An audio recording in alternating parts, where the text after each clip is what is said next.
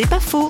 Avec l'écologue et théologien Frédéric Baudin, parlons des quatre évangiles de la Bible et de leurs auteurs, les disciples de Jésus les évangélistes n'ont pas la prétention d'écrire une biographie au sens où on l'entendrait aujourd'hui. Ils font un portrait de Jésus qui a été leur maître pendant au moins trois ans et qui est nécessairement un portrait très convaincant dans le rapport à, la foi et à ce saut de, la foi qu'il va falloir effectuer ensuite. Après avoir décrit Jésus comme sauveur, ben, il faut croire en lui.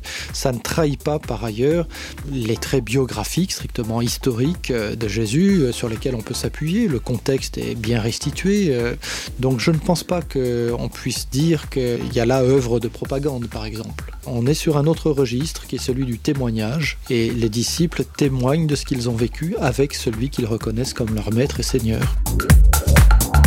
C'est pas faux, vous a été proposé par Parole.fm.